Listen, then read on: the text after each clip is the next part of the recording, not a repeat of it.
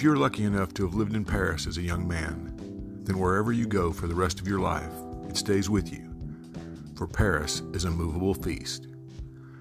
Ernest Hemingway, 1950.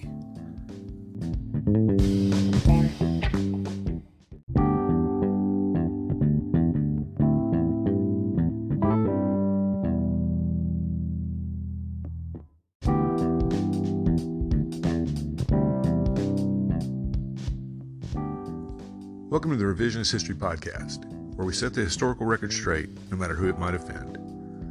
I'm Paul, and a couple episodes ago, I did a review of a book that was a memoir of the Cold War.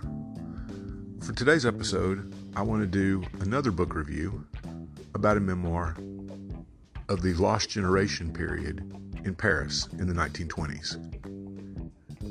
Now, I realize this isn't specifically revisionist history, but I've also said before that we need to read real history in order to be able to avoid revisionist history, and memoirs can be a good way to do that. In the case of the one that I'm reviewing today, A Moveable Feast by Ernest Hemingway, it can also veer into revisionist history. As Hemingway says at the beginning, he says if you want to take it as fiction, you can. But I think it's an important glimpse into a period that we don't really talk a lot about. A Moveable Feast is Hemingway's first-hand account of his time in Paris between 1921 and 1926, covering the years just before the publication of his novel The Sun Also Rises in October of 1926. It provides both a historical record and valuable insights into his writing process during those formative years, as well as serving as a chronicle of the other great expat writers of the 1920s.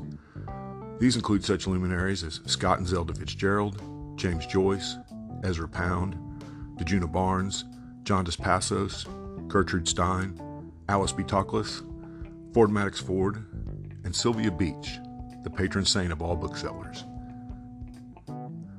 The memoir is a fascinating glimpse into the post-World War I period that still fascinates both readers and writers today, exactly 100 years later. It explains the genesis of the term Lost Generation, credit for that goes to Gertrude Stein, gives a sometimes startling account of life in Paris in the early 20th century, recounts his marriage to his first wife Hadley and its ultimate disintegration, and contains a story about F. Scott Fitzgerald most fans of The Great Gatsby know nothing about. Hemingway recounts a conversation with Fitzgerald during which the legendary author told Hemingway about an argument he had had with his wife Zelda, during which she mocked his manhood. And Fitzgerald was known to be horribly insecure about many things, and especially his marriage, and he told Hemingway that after her comment he was worried about how he, quote, measured up down there, end quote. Hemingway being Hemingway, he immediately steered Fitzgerald to the nearest men's room to inspect Scott for himself. And following this inspection, Hemingway assured Fitzgerald that he was a perfectly normal size. You thought writers were boring. Now, the memoir of these Paris years was written more than 30 years after the fact, and the book was not finally published until 3 years after Hemingway's death on July 2, 1961. He wasn't, however, relying only on distant memories for the material, which is why I don't believe it's necessarily revisionist. In the mid-1950s, Hemingway was staying at the Ritz Hotel in Paris when a hotel employee who knew him from those earlier days reminded him that he had a trunk still stored in the hotel's basement from 1930.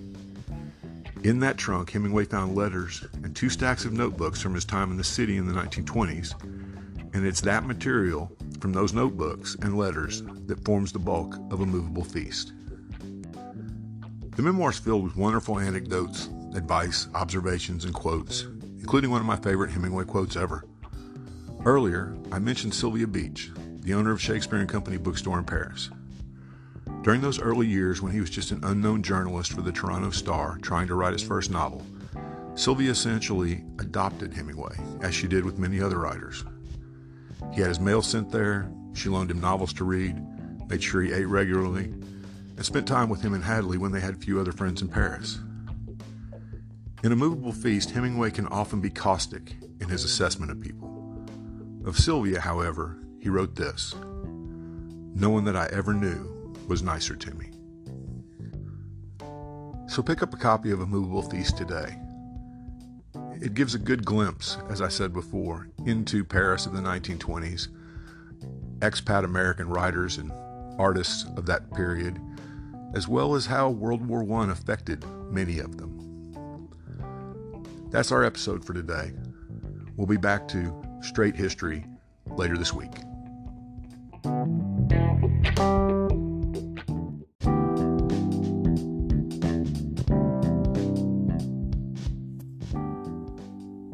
Thanks for listening to today's episode. I hope you found it both informative and entertaining. If you'd like to help us keep episodes like this coming, please consider clicking on the Support This Podcast link in the show notes. It'll go a long way towards helping us create more episodes and hopefully becoming completely ad-free. Thanks a lot.